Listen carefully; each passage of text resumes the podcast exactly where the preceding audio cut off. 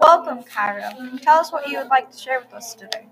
Well, what I'd like to share is that Michael Olanloff is not guilty of Lincoln's assassination.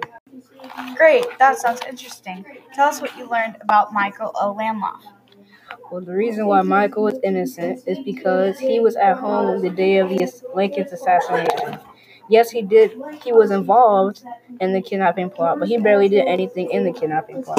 According to the website Roger J. Norton, it said that Michael stalked Ulysses S. Grant to attempt murder, but this claim was never proven. And he was found guilty of being a willing conspirator. He was sent life to prison. Luckily for him, he wasn't hanged like the four other conspirators. He was sentenced to life in prison, but died at the age of 27 because of fever in the prison. His body was sent to his mother and has been buried. Michael even tried to turn himself in.